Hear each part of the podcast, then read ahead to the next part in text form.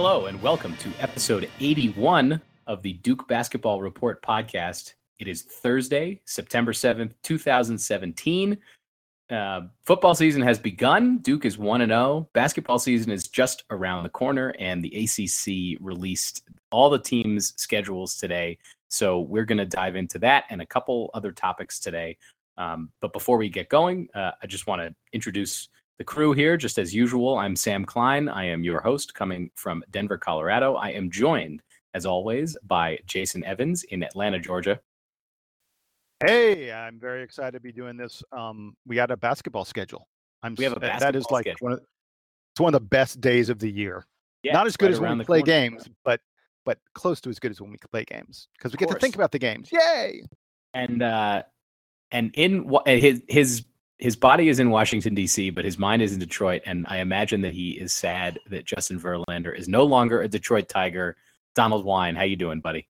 Uh, well, I was doing really fine until you mentioned that. I, I was trying to hope that you didn't bring that up, but uh, Did you did, did you want to like say a word or two for for your boy? I mean, I love Justin Verlander. yo, he's still my dude. Uh, Justin Verlander is always going to be my dude. He's one of my favorite Detroit athletes of all time. Uh, and honestly, I'm I'm now pulling for the Astros to win it all because uh, that is my dude and he deserves a ring. But I was going to mention that you know there's a few days that you look forward to: Christmas, uh, the start of the NCAA tournament, and the release of the ACC uh, hoop schedule. So today is one of those great days, ladies and gentlemen.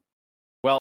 Let's not uh let's not wait any longer. Then let's dive Hey, into hey, the hang, basketball hang on, a, schedule. hang on a second. What? Wait, wait, wait. What? We, we're talking about things Donald's upset about, and we didn't talk about the incredibly pathetic performance of Team USA in in World Cup qualifying just I mean, last I didn't- week. I didn't you want to bring it up all stuff? didn't- like I that didn't was, wanna go- that was like weeks ago. I didn't like- want to go too deep on him.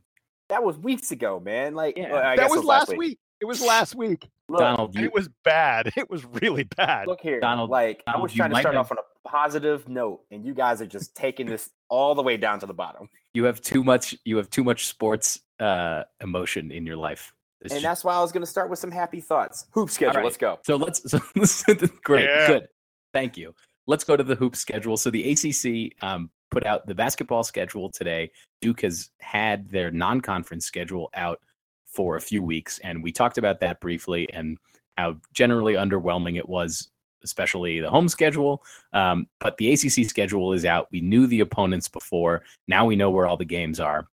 So i'll start uh, with jason.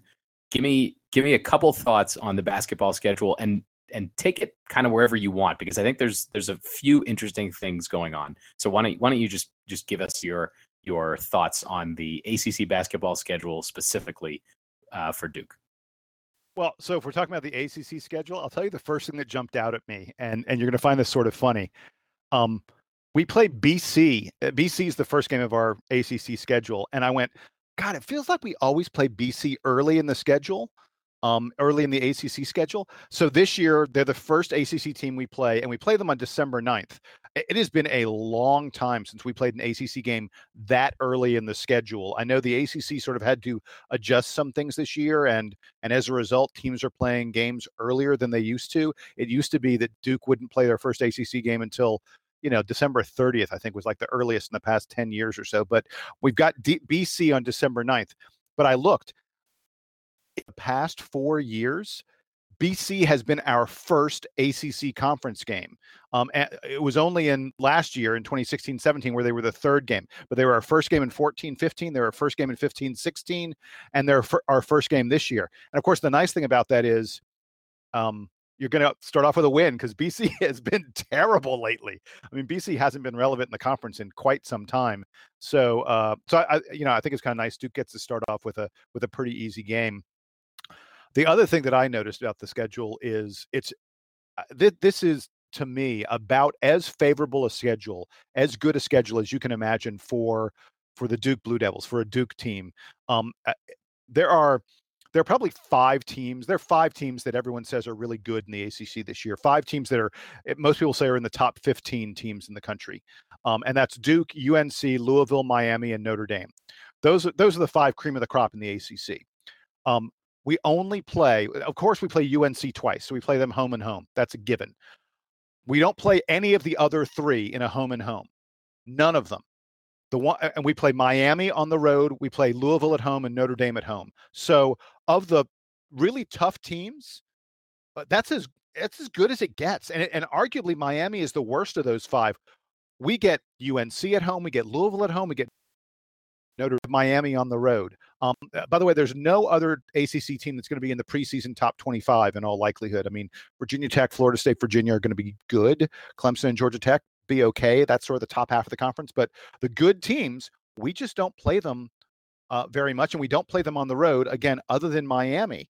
Um, in fact, I, I would say the the only the only teams that are, the, that are going to be in the top half of the conference, likely to be in the top half of the conference that we're going to play on the road, are Miami, UNC, and I guess you know maybe oh, or Virginia Tech. Virginia Tech's the other one, but uh, that's a really good schedule. And I, I don't want to be predicting records or anything like that yet, but if we don't go 13 or three or or better against this schedule, I mean, I I just don't. There's no way we lose more than three games against this schedule. I, I mean, I guess sure there could be some crazy injury something could happen that just we just cannot foresee happening that could be just insane i mean this duke team is not very deep but uh, just on paper uh, so duke's going to be favored probably in every single ACC game they play. Maybe we won't be favored at UNC, maybe, but we're probably be favored in every single ACC game we play.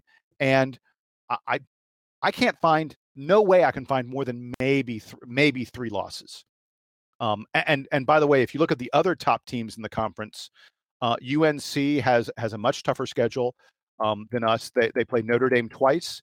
They play Louisville on the road. Louisville um, has both Miami and Notre Dame on the road, as, as well as playing Duke on the road. I mean, the other top teams in the conference, uh, they have it tougher than Duke. There's there's no excuse. There's no reason. Duke, Duke should be an overwhelming. Once we see these schedules, now that we've seen these schedules, Duke should be an overwhelming pick to win the ACC this year. Donald, what you got? Did I get everything?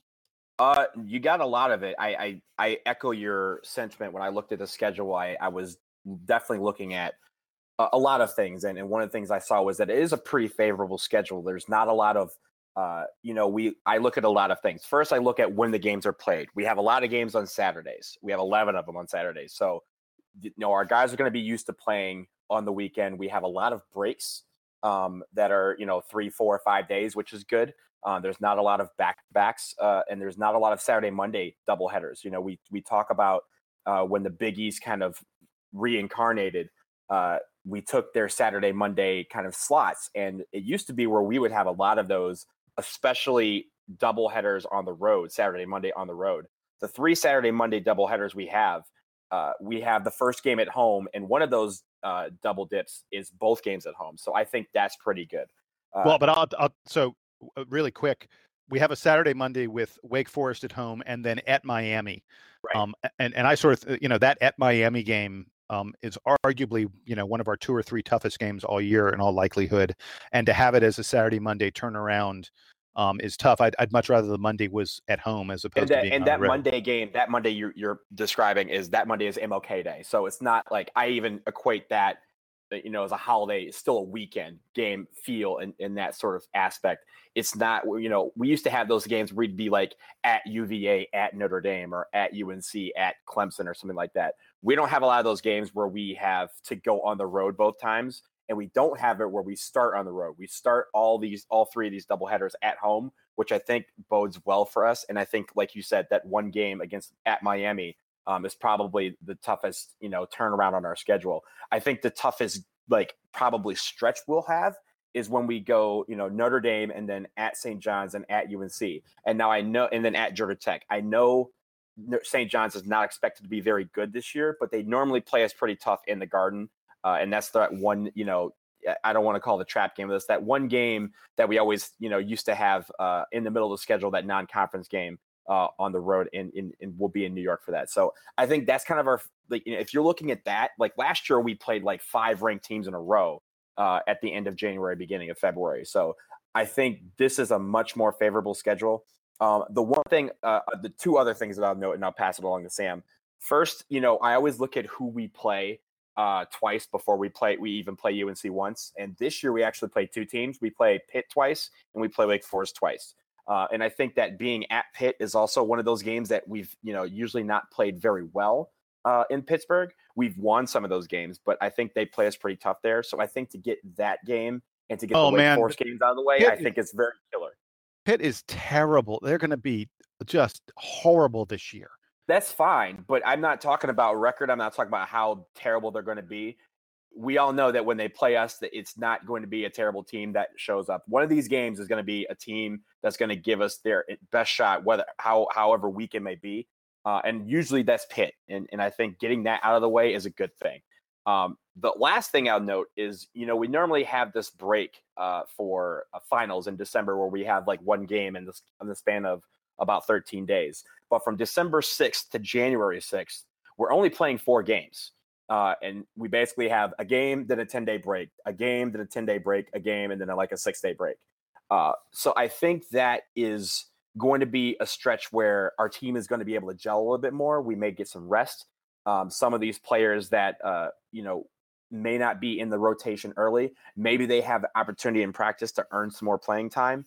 Uh, and I think that's going to be a ta- you know a, a test when we go to BC. I know they're bad, but that's going to be the first test. Well, I'm sorry, we also have uh, Florida State um, uh, right at the beginning, right? Uh, I guess right before the new year. That's going to be a good test for our team to be like, how do we respond from such a long layoff? Will we be rusty? Obviously, we will be, but that's going to be a game where we're going to have to stay focused. And I think it's going to be very interesting to see how this team gels in the month of December. Well, Sam, I'll and, and and in that month, um, I, I looked at that stretch. I bounded it a little differently. Mhm. Um, we play Indiana on the 29th of February or of uh, November rather, and then we play Florida State on December 30th. And in between, then um, we have four games not against Power Five schools. It's South Dakota, St. Francis, Boston College, and Evansville. So, Hmm. like, you know that like th- there's a lot of time off there for the for the for the squad to kind of get Wait, healthy. Did you just say that Boston College is not a Power Five school? Because I don't know whether that was intentional or not, but that's awesome. I was- I was hoping I was They have to hoping that it. I was hoping that neither of you would say anything and that someone would mention it in the thread and then I agree could, with you. and then I could just be Mr. Dry Humor. Um so uh so yeah, but that's that. I had you guys I think pointed out a lot of the really interesting stuff. There was one thing that I noted um and and I think I also saw it on Twitter, but I, I'm pretty sure I would have seen this anyway. Um, the two UNC games. So Donald liked to talk about the the sort of back to back situations, the the one day off games. Um, and I, I always look at the at the rest situation. I think that um, I agree with Donald that the that all those setups this year, I think there are three of them, and none of them are terrible. Like you said, there's none where we're away and then come home.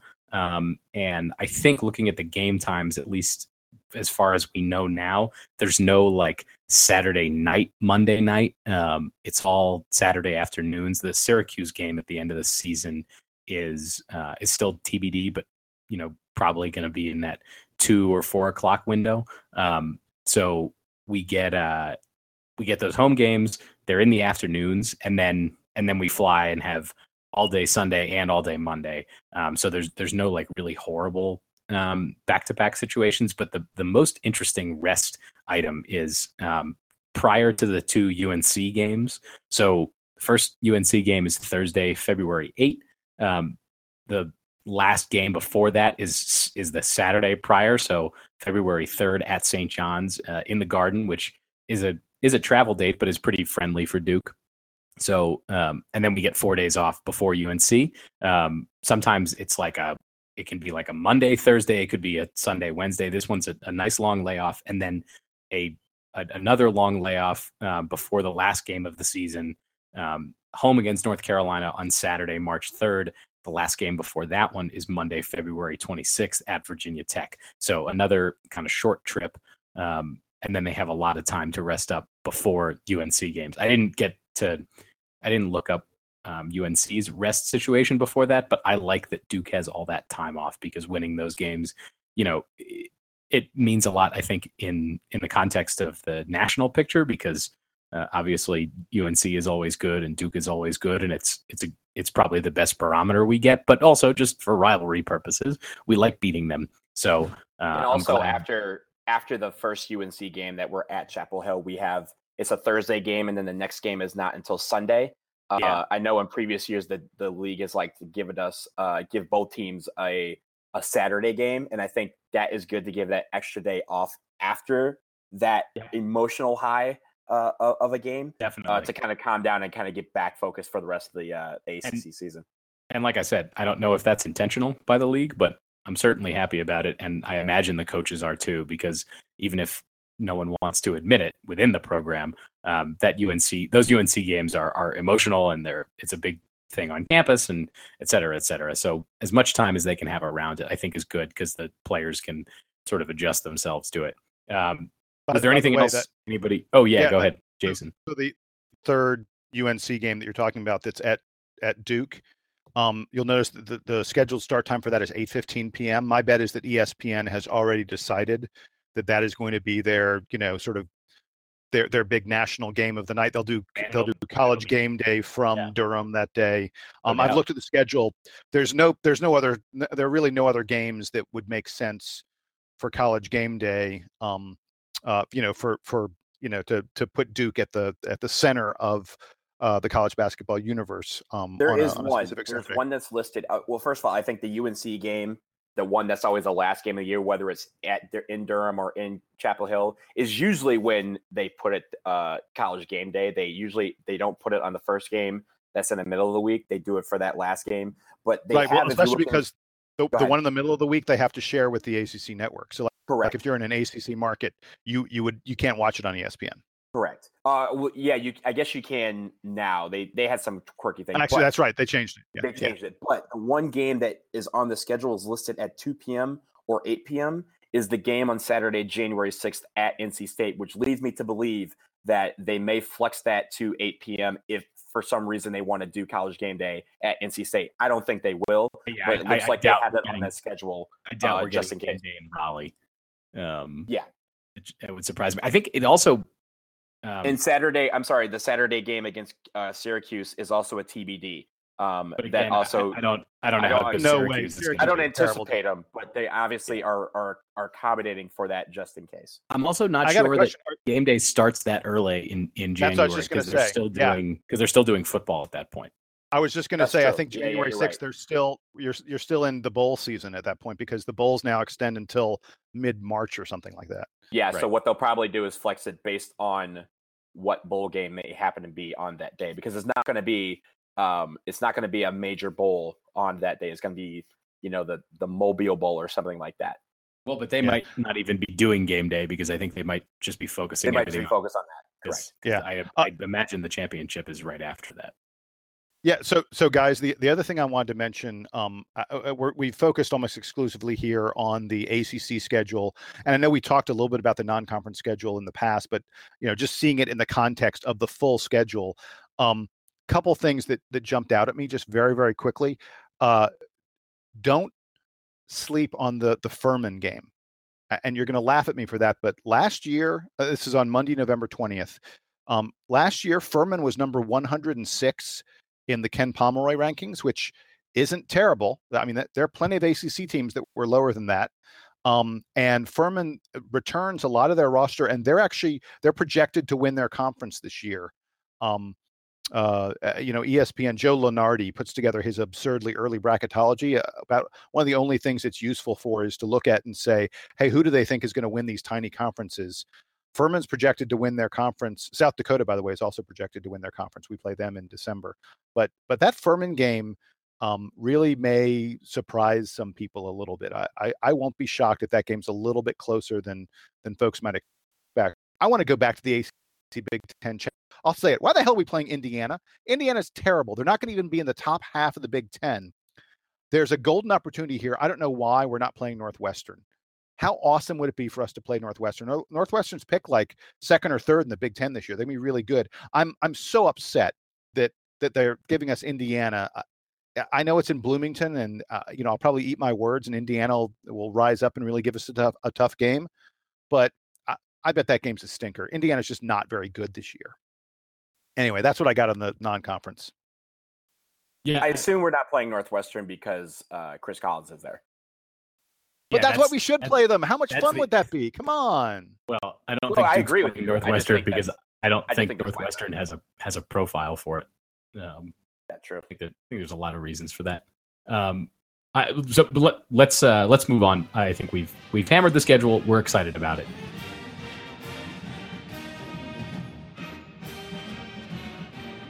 Next thing, I think this one's a slightly quicker topic, but still exciting. Uh, Duke got its second commitment from the high school class of 2018 last week in Cameron Reddish. He's the number four overall recruit according to 247 Sports. Um, so Duke now has a small forward to pair next to Tre Jones, who's the point guard coming in. Um, Jason, I know that you have watched some of Cameron Reddish's highlights or seen some games. Um, why don't you tell us about this dynamic small forward? Yeah, uh, this is a this is a wonderful recruit, and uh, Duke has been to say that Duke has been on a recruiting roll lately is sort of uh, you know is almost a joke. Um, they, they're uh, to to go in in the span of a month. We got Tre Jones, we got Marvin Bagley, and we got Cam Reddish. Um, and, and by the way, Marvin Bagley and Cam Reddish are both going to go. They're both going to be top five picks in the NBA draft when when they come out. Uh, I mean, these are really really special players. Um, a lot of people have begun to compare Cameron Reddish to um, Brandon Ingram because he, uh, like Ingram, he's very skilled but very long. We're talking about a guy who's six seven with a seven one wingspan. This is one of these guys where, you know, he can tie his shoes while he's still standing straight up. Um, a- and uh, and, Reddish does a great job of using that length, using that wingspan to to get off his shot. He's he's just absolutely lethal um, uh, in the mid range game. He he's probably more um, he's probably stronger, a little bit stronger than Brandon Ingram. Maybe quite not quite as athletic, uh, but incredibly skilled, really supremely skilled.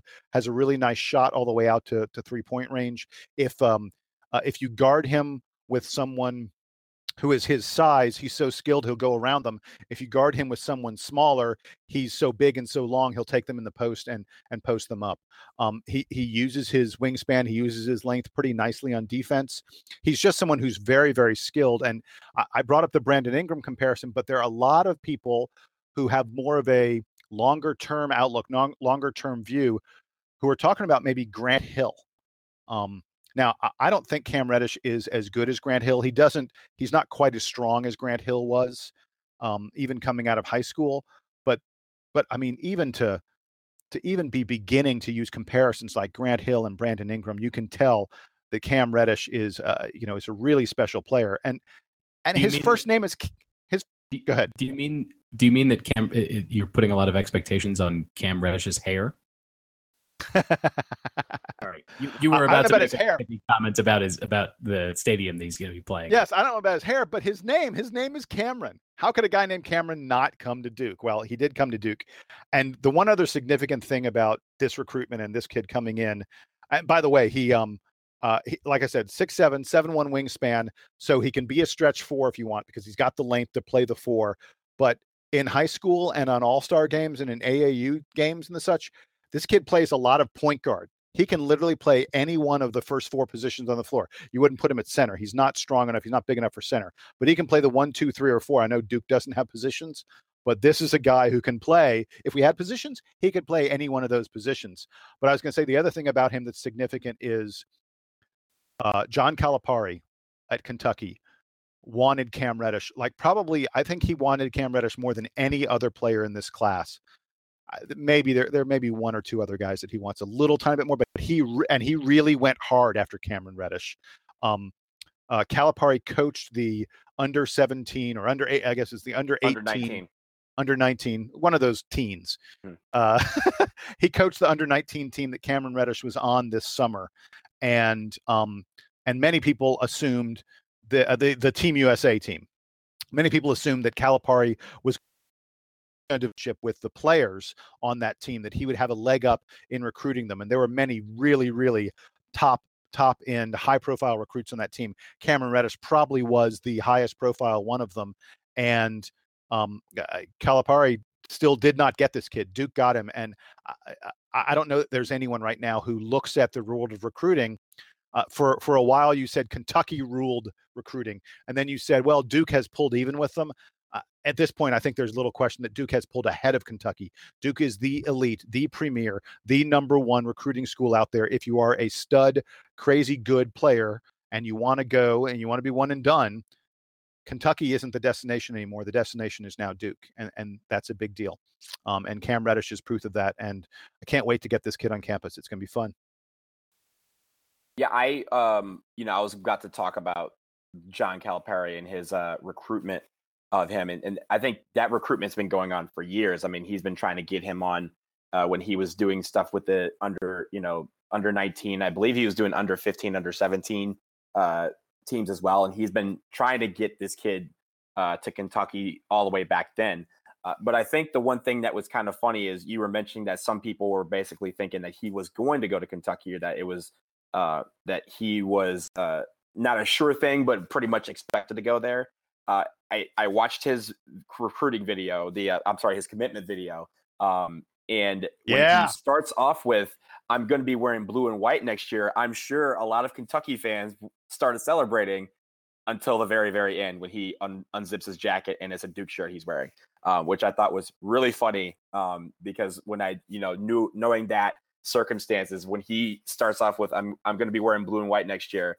I was like, this man is about to troll so many fans, uh, and probably everybody in Kentucky hates him. And you know what? That's okay because he's a Duke player now. Um, I, I, think the one thing that I I will mention that you uh, that you hadn't um, I when I was watching his game, especially I watched a lot of his. They had a lot of practice videos from the under nineteen team that you mentioned, um, and he he really has a lot of athleticism and his athleticism is very versatile. I don't know, you know, when you're throwing around, you know, names like Grant Hill, uh, Brandon Ingram.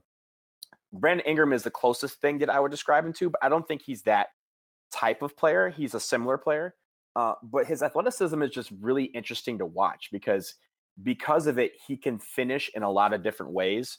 It also allows him to be uh, very aggressive um, in transition, both on offense and defense, and that's where he you know, gets a lot of his points and, and really is able to or able able to find uh, people on the on the wings to to finish. So I think that is a very interesting dynamic um, that I'm you know really excited to watch next year. So other than what you just said, that that's what I'll add uh, about Cam Reddish. But a great great player, a smooth player, and I think you know once again we are we are running things when it comes to recruiting, and I love it. No, but by the way, one last thing on Cameron Reddish, and I, I, should have said this earlier. There is one knock on him. There's a reason this kid isn't the number one player in the class, um, uh, and and it's because of his motor. Um, uh, people, uh, you, you, talk about how smooth he is, and, and you're 100% right about that, Donald. There are some recruiting experts out there, some folks who make the rankings who who look at how smooth Cameron Reddish is, and they and they sort of they think he's not trying really hard, that he's not working really hard, and and he he does have a little bit of a tendency in some games to sort of disappear for a while. And you're like, wait a second, you know, there, there's a top five kid on the floor and he hasn't really done anything for a couple minutes. Um, the knock on Cameron Reddish is his motor and his drive. Uh, but there are a lot of people who've said and a lot of people who've written um, he went to Duke specifically because Coach K is known, perhaps Coach K's best quality is his ability to motivate, his ability to get guys to play hard all the time. Um, uh, you know, at Duke, there there is no coasting that goes on, and a lot of people think that Cameron Reddish picked Duke because he wanted a coach that would force him to always be working and would make his motor better. Um, if this kid, with his skills and his um, his size and and length, if you also give him a strong motor, there there there is no ceiling. I mean, he he can be one of the best, absolutely. I don't have anything to add. So um, you guys you guys seem to cover him. I, I I like every time that we have to talk about recruiting that I can just have Jason here to and and Donald also, but but Jason especially just to just to you know tell us everything we need to know, so I don't have to watch all the recruiting videos. I will say that uh, I will say that you know I I am one of those people who do not really follow recruits until they're very close to commitment because back in the day i used to do that and you know with some you know big name players and like oh this dude's gonna be great and really follow them from like when they were like ninth grade all the way till they commit and then they wouldn't commit to duke and i would just be like completely gutted like that i wasted you know four years watching a kid that's not going to be in a Duke uniform. So I kind of one of those guys that start you know r- you know watching players and following them right around now, like the summer before their senior year, when I can say, okay, now I know who the players that you know, you know we should be going after, or I think we should be going after. But it's been really good to see you know do it from that perspective because I'm following guys, and then they're basically all recruiting or all committing to us. So I, I end up feeling a lot better about it. Right so, on. so wait, so you're telling me you, you haven't been following RJ Barrett? Oh yeah, I've been following him, but uh, in Zion, I don't know. I don't know really who that Zion. Is. Yeah, Zion Williamson been followed since he was like eight, you know, eight years old. I have he, heard of Zion Williamson because he has a, a, a, fantastic name. Yes, um, and, he, and, and, I guess and, and his highlights are absurd. Yes, yeah, his right. highlights maybe, are maybe, crazy. Maybe I'll go watch some Zion Williamson. All right, let's uh let's move on. We have we have a few we have a few more topics.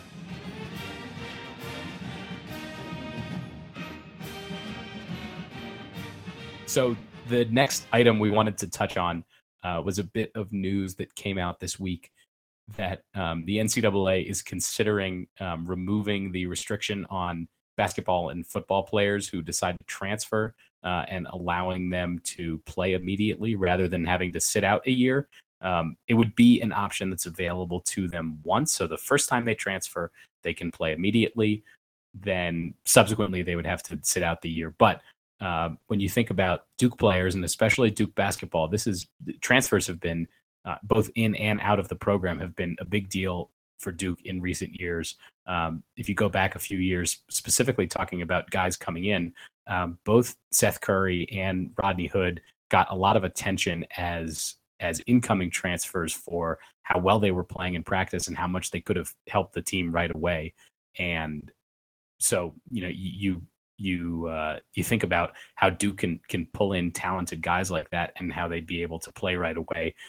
Certainly, though, there's there's a, a bit of concern I think among especially among the coaches that um, that it, enacting this change would would make it open season for them for um, for guys getting recruited up in the middle of the season, um, and it, it'll feel like the recruiting won't ever stop from when a guy's in ninth grade until he until he graduates or until his his eligibility is uh, is ended for whatever reason.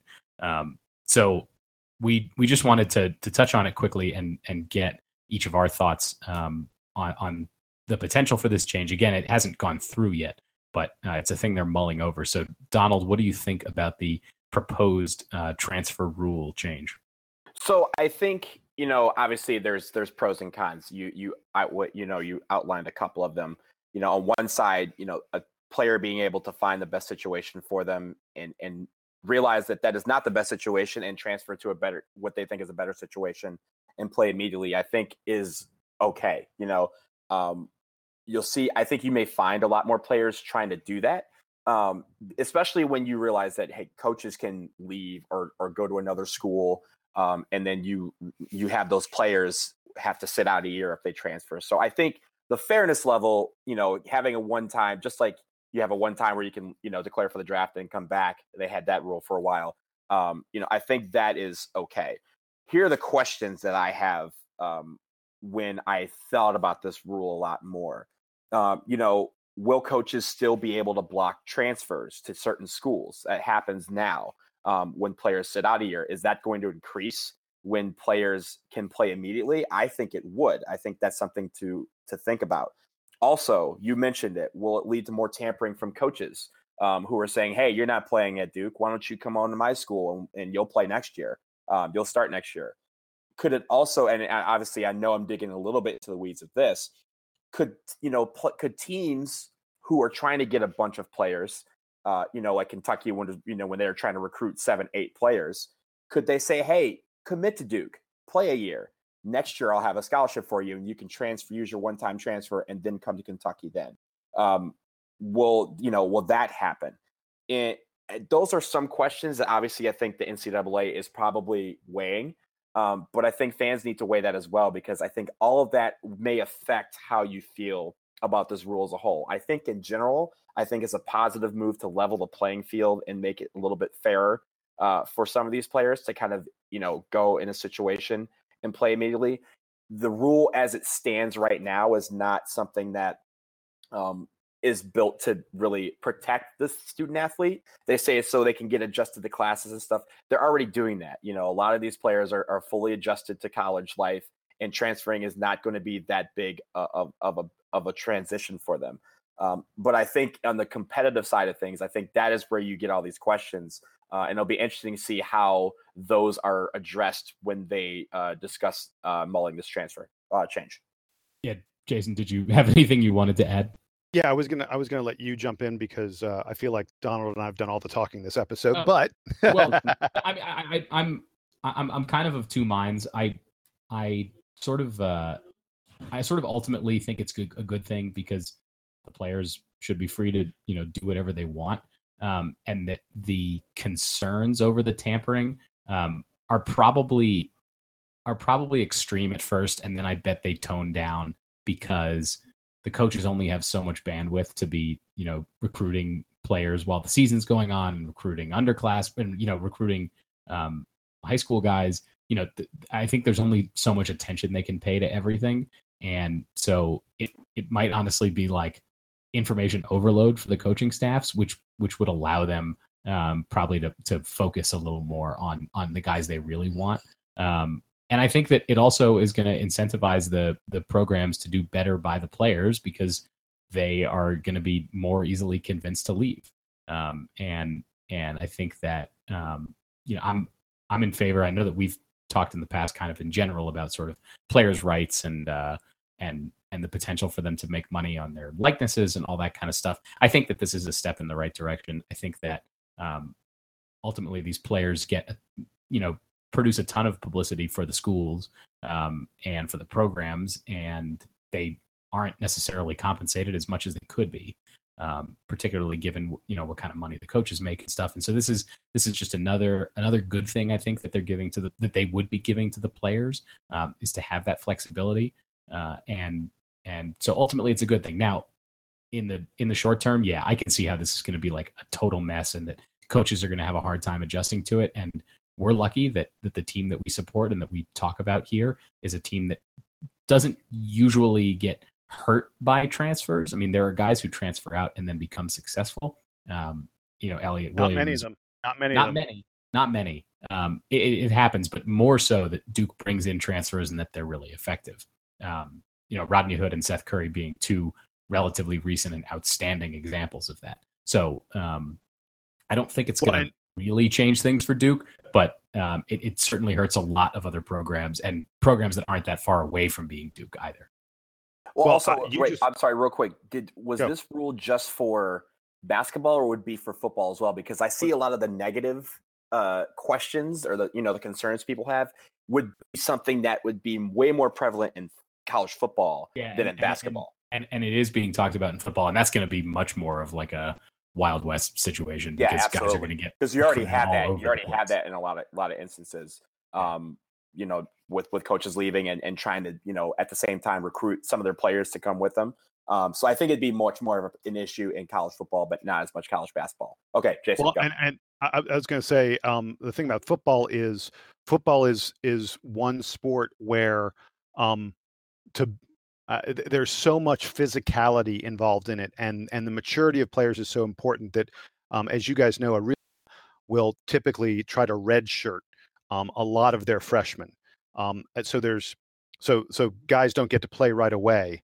Um, uh, because you want them to get stronger and get more adjusted and uh, you know like football's a man's game e- even more than basketball is uh, and I, I wonder if a rule like this might discourage some of that because coaches will be worried that a kid get red kid gets redshirted and he's like ah i'm not you know i'm not getting to play and and if i went to this other school i'd probably get to play right away um, and and it might uh, you know that it, it might change the way football teams have to put together their rosters but but back to basketball really quick um, I think it's worth noting that Coach K has spoken about this, um, and he doesn't like it. He he thinks this rule is a bad idea. He said it feeds the one and done culture um, that already exists for many many top high school players, and uh, uh, uh, you know it's worth noting even though Duke has become one of the primary destinations of guys who are I was going to almost certain say, to, yeah. well, all, guys who are almost certain to be one and done because Coach K wants to get the most talented players. He wants to work with the most talented players. That's why he. That's why Coach Team USA for those years because he enjoys coaching the best players he can, even if he only gets them for one year. Um, but Coach K doesn't like the one and done culture. Believe me, he would rather have uh, these guys who go, who come to Duke one and one done. He'd rather have them for two, three, four years. I'm sure of that. Uh, but he says that that this kind of a transfer rule would feed the one and done culture because guys would either say, I've been here a year, I should go to the NBA, or they'll say, I've been here a year and I didn't make it to the NBA, so maybe I should go someplace else. I should go to a new program. Um, and so he's concerned about it. He doesn't he doesn't like it. One thing I sort of like about it is uh, the GPA requirement. The the NCAA has said that there would be a a certain minimum GPA that they would say players would have to get in order to be eligible for this no penalty transfer. And I think anytime players are encouraged to work hard in their classes and get good grades, that's always a good thing. And and many in the NCAA say the reason behind this is to try and get players to be focused on their schoolwork um, a little bit more than they currently are. But the the bottom line, this goes back to something Sam touched on. Um, if this goes through, make no mistake, it's good for Duke.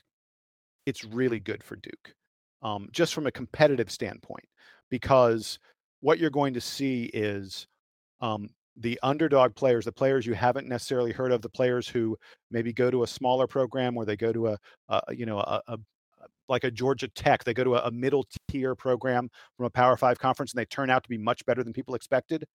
Those guys are going to go to the top programs the next year because they want to be on TV. They want to play with the best. They want to show that they're among the best. They see the success that schools like Duke and, and there are other schools like Duke, you know, Kansas, Kentucky, UNC, we can tick them off, Florida, Arizona.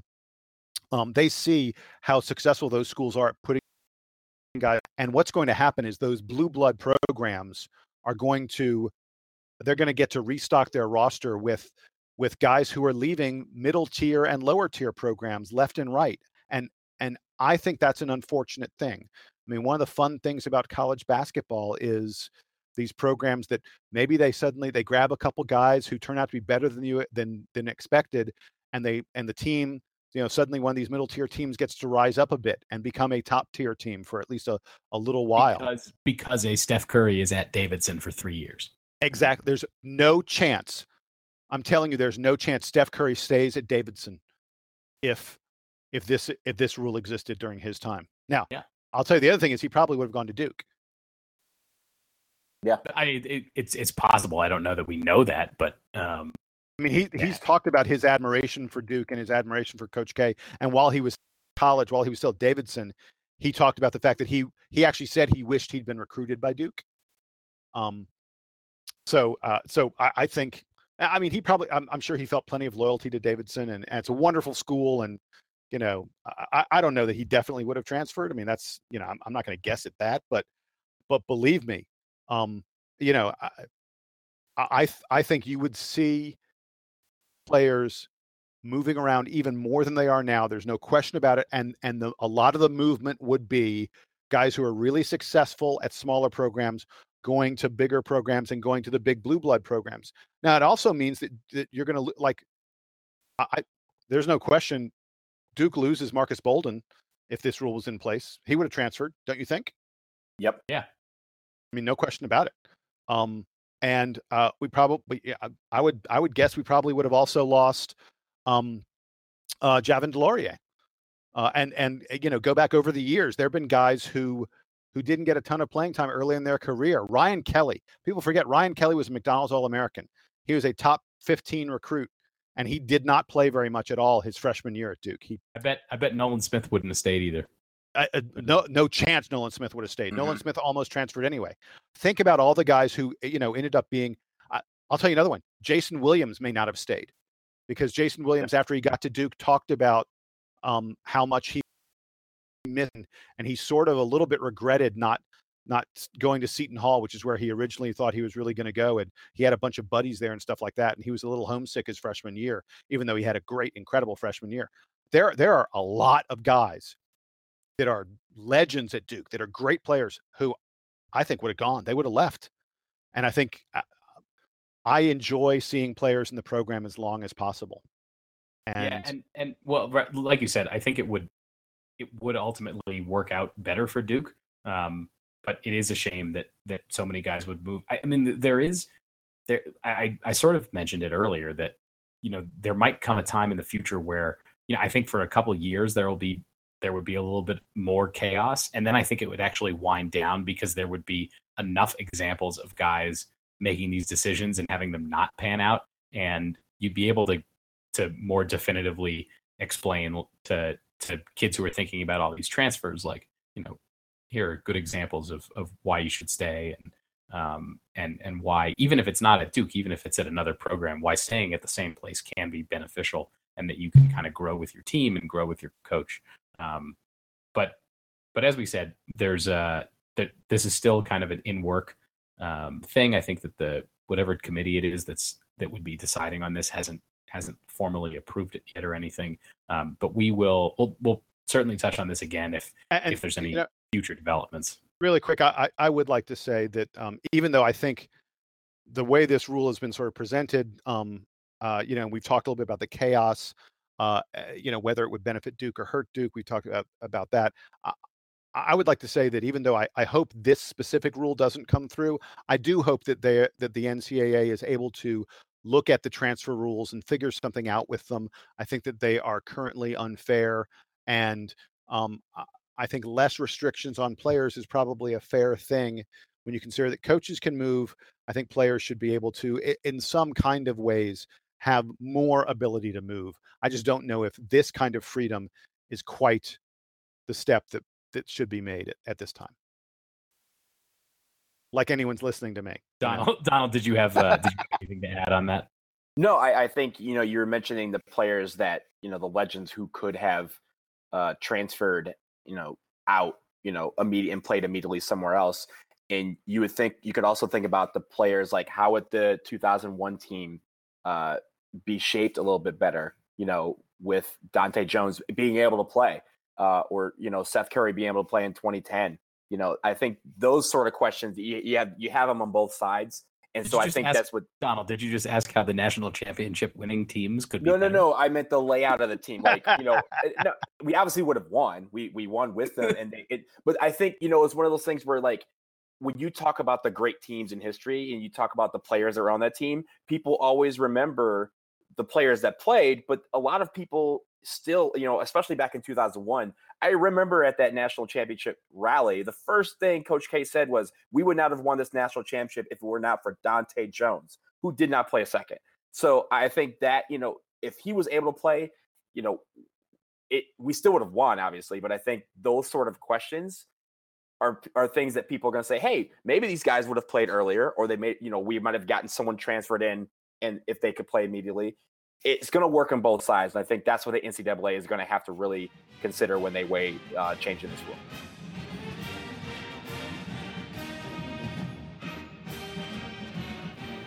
So we have one more big topic we wanted to talk about, and then we have an announcement at the end of the show. Um, Duke uh, Duke football. We're gonna we're gonna transition to football. Um, so for those who are only here for basketball, this is your warning. Um, the Duke Blue Devils kicked off the season last week at home against NC Central, uh, a game that has become something of a tradition for them. And uh, in in the spirit of that tradition, the Blue Devils um, beat the crap out of the Eagles. Uh, it was it was thirty to nothing when I when I started looking at other at other games and other things last weekend, um, and ended up I think sixty to seven. Um, so this week, Duke faces a, a slightly stiffer opponent. That would be the Wildcats of Northwestern, uh, a team that Duke has also made a tradition of playing, a, a tradition that I think I like um, personally because Northwestern is, you know, another school kind of like Duke and that they play in a big conference and and honestly that they that they're one of the models for for what this Duke program can be um, you know each year as they're as they're becoming more competitive in their major conference. So uh, this is now the third season in a row that Duke has played Northwestern. Um, they the Wildcats have won the last two uh, games um, two years ago in Durham and then last year up in Evanston. Um, and and before I kind of get to the get to a couple of nuts and bolts previews, um, Donald, did you have anything you wanted to say about the Central game or about the Northwestern game coming up this weekend? Yeah, you know, I watched the Central game until the ESPN app uh, completely crashed for half of America, including the East Coast. Um, and I think it was like 42 to you know seven or something like that at that point. But uh, I think the the one takeaway I have is that we have a lot of athletes on this team, and I think that's a really good sign. Um, also, you know, when you have teams, when you have these games, there's not a lot that you can take away as far as like how they performed, like relative to the you know the team that they played. But I do like looking at the points, and you know we've always scored a lot of points against NC Central, but 60 points is the most that any Duke team has scored since 1949.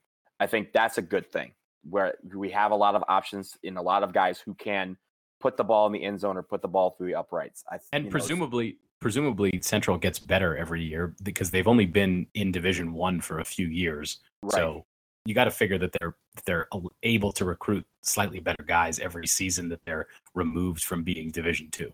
Right, absolutely. And and again, this is their game that they circle in their schedule because they want to, you know, come out and show something against a Power Five conference uh, team. So uh, I think that you know when you see we can put a lot of points on the board, we did it quickly. We did it in very different ways. Um, and you know we even had a pick six, so our defense was clicking. That is the sort of things you want to see. Now we have to obviously put it together. You know, we didn't have a perfect game against uh, NC Central, so we're gonna have to put a lot more things together um, when we face Northwestern. And I think the key to that game is going to be the defense. You know, get not giving up big plays and not giving up uh, momentum. You know, having the momentum is going to be key. And I think if this team plays, you know, as well as they did last week, you know, we have a great chance of of winning the football game, especially when we talk about our big athletes, you know, Shaun Wilson, uh, if he can run the ball very well, um, if uh, uh, Jones, Daniel Jones can uh, make uh, make you know good decisions with the football, um, I think we're going to have a great day uh, on Saturday. Yeah, and and to get a little deeper into Northwestern, um, if you remember from the game last year, Northwestern features a quarterback named Clayton Thorson, who who was pretty efficient against us last year. He threw for 320 yards. Um, and uh, and he he had a nice game against us. And then their other big time player is a running back named Justin Jackson, a name that we like to root against, I guess. So um, those are kind of the, the, the two key studs for Northwestern. They have a, few really good wide receivers as well. Um, really, the key last year in the game was was some failures on special teams. Um, we we let them uh, run a. Uh, I think they they ran a kickback. Uh, it might have been last year. It might have been the year before. Um, but we had some issues in the punting game last year, and uh, so hopefully a lot of those issues are, are, cleaned up. I think that the other thing that um, that that's important to look if you want to look at last year's game and then look at this year's game. Um, Daniel Jones had a nice game last year against Northwestern. It wasn't out of this world, and it wasn't late season Daniel Jones. So he has improved a lot um, since the last time he faced this team, even though it was only like 11 games ago. So um, look for him, I think, to have a big day. And uh, and like you said, Donald, it's not like you can take a ton from a game against an overmatched opponent like Central. Um, but the Duke offense looked really nice on Saturday um, against that overmatched team. Um, Jones was kind of doing what he wanted to do, and hopefully he can keep that up against you know a, a much bigger and more talented um, Wildcat team. So uh, I'm I'm excited for this game. I really really think Duke can can win this. And then also, um, given the really poor performance that Baylor put on last week against Liberty, um, you know, I, I want to be optimistic and think that the Blue Devils are going to be three and zero oh, um, here at the beginning of the season before ACC play starts. So um, that that's kind of my general thoughts on on football. Um, Jason, did you have anything to add from last week yeah, or got, this week? I got one thing to add. Um, uh, folks, when you're watching this game, there's a name to listen out for. There's a name to pay attention to who you haven't necessarily heard before. Um, uh, in fact, um, Donald, uh, who do you think I'm about to talk about? I have no idea. Yeah. Why don't you enlighten Brittain us? Brown. Oh, Brown. Yeah, very good. How, how uh, after watching the NC Central game, how could you not want to talk about Brittain Brown? Um, this kid game. is a uh, He's a freshman running back. He ran for 120 yards last week against NC Central. Um, he's a red shirt, and um, they we've been hearing reports if if you follow Duke football a little bit, I, I have some friends who who are really into it, and they've been saying to me for more than a year, they're like, "This kid's redshirting, but he's destroying in practice. He's uh, apparently in preseason practices this year and spring practices. Um, Brittain Brown against the first team Duke defense, he was just he was wrecking them. He was absolutely massacring them, and then he he ran for 120 yards on on only 10 carries against NC Central, which is a pretty good average. Um, this is a kid who uh, ESPN, when we Duke recruited him, ESPN said he was the 18th best running back prospect in the country, number 18, which is pretty darn good. Um, he was offered scholarships by Clemson, Louisville, Ole Miss, Stanford, and a bunch of other schools. Those are those are top tier programs. That I just named four programs that are in the top 10 almost every year, and they all wanted this guy. And he came to Duke. We had to wait and uh, have him redshirt last year, but I'm really excited to see this kid play. Um, he's our backup running back behind Shaun Wilson, and um, I, I, I think, I think people are just to their jaws are to drop. I think this kid it could has the potential to be one of the real, real greats ever in a Duke uniform, and I'm really excited to see him play against Northwestern. All right, there's your there's your player from Jason Evans. I like it.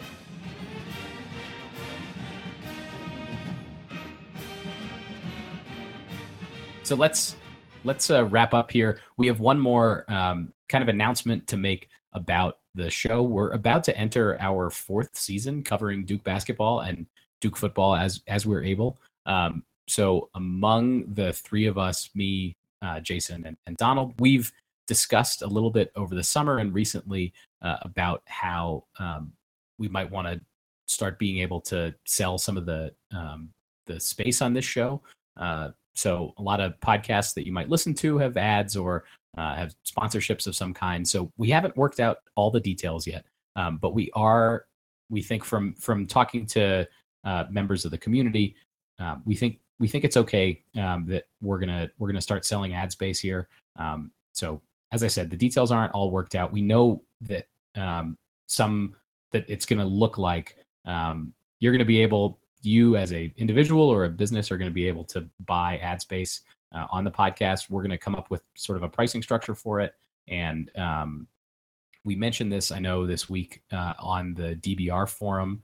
Um, had a had a lively conversation, I would say, about it uh, back and forth with with a few different posters who had some concerns about it. Um, so we we we're hoping that we got them all kind of sorted out. Um, and so I would say, unless unless Jason, if you want to if you want to talk more in detail about it, uh, I would say that um, for the time being, uh, if you think you're interested in advertising with Duke Basketball Report and you want more information, um, you can email us, right, Jason? I can I can tell at, them they can email us.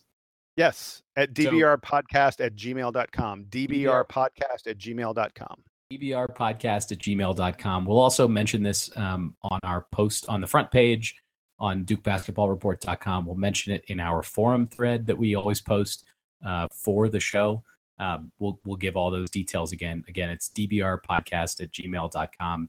Uh, if you email that address, one at least one of the three of us will will respond to you, um, and we're gonna hopefully be getting that going really soon. We know we have a couple good episodes coming up uh, in in the in the coming weeks. We have the UNC football game here soon, and before you know it, it's going to be basketball season again.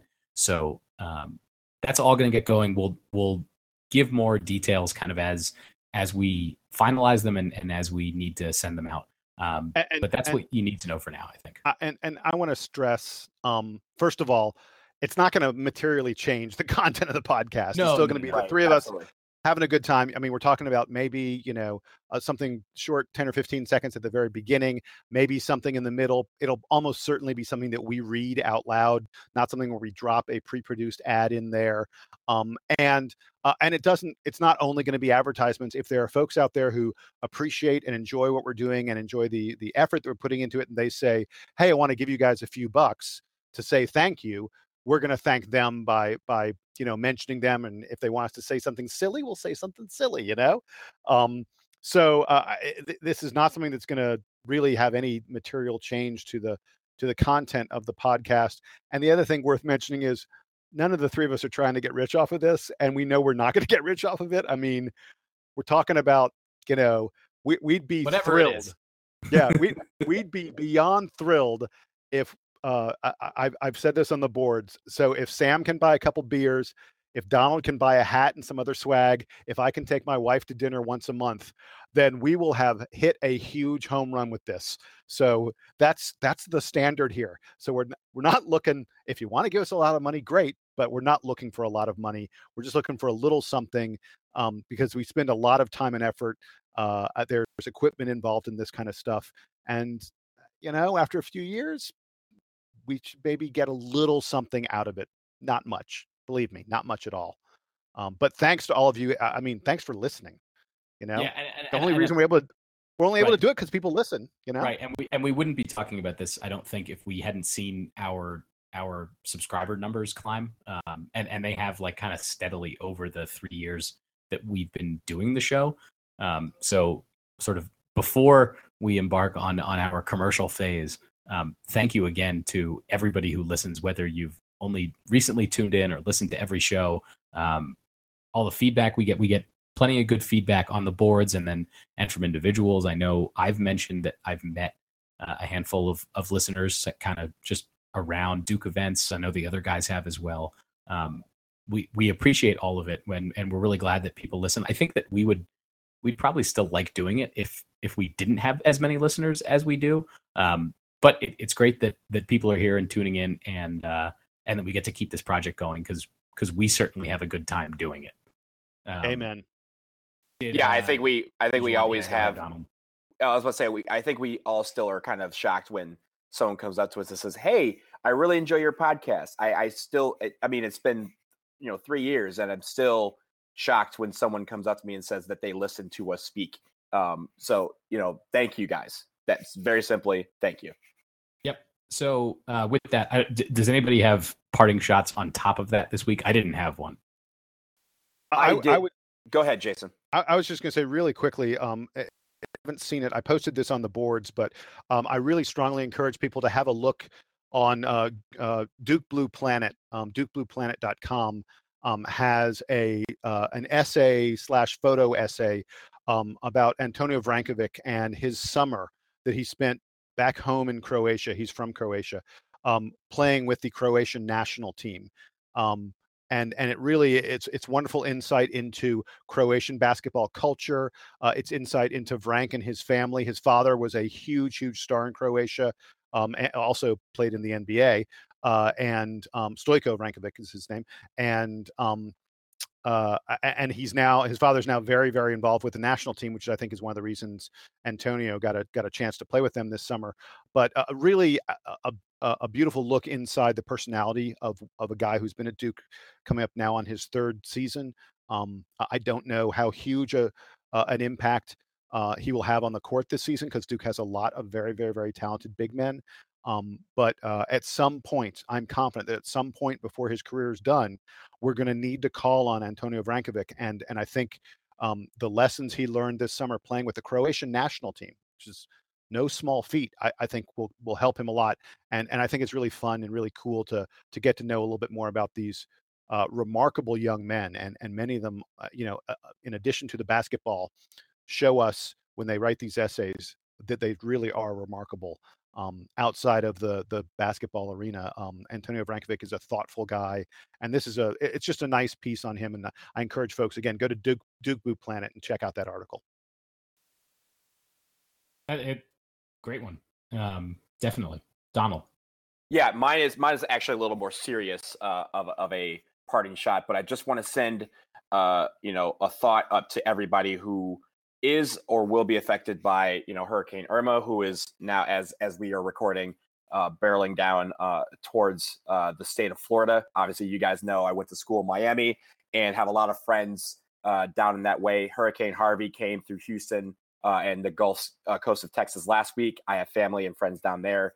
Um, you know, if you guys are in these areas, obviously our thoughts are with you. But you know, especially for those people who uh, live along the eastern seaboard, and honestly, you know, living in DC, we have to think about this as well. Um, you know, if you're in an area that is, uh, you know, in the eye uh, or in the in the direct uh, zone of Hurricane Irma, uh, please make have a plan. Please make sure that you guys are uh, preparing for the storm, and hopefully next time we have this podcast, we're talking about how Irma completely missed the United States. But if not, you know, everyone be safe out there. Uh, all our all of our listeners, all of our readers on the forums. If you guys are affected, obviously, uh, are we're with you. Um, make sure that you guys are ready and uh, uh, Godspeed.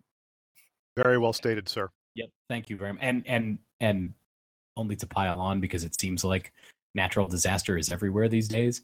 Um, we in Denver have have gotten a little bit of the smoke from the fires out west, but um, also thinking about uh, our friends and and everybody who's out in Washington and Oregon and Montana and all the places that have been affected by these terrible fires.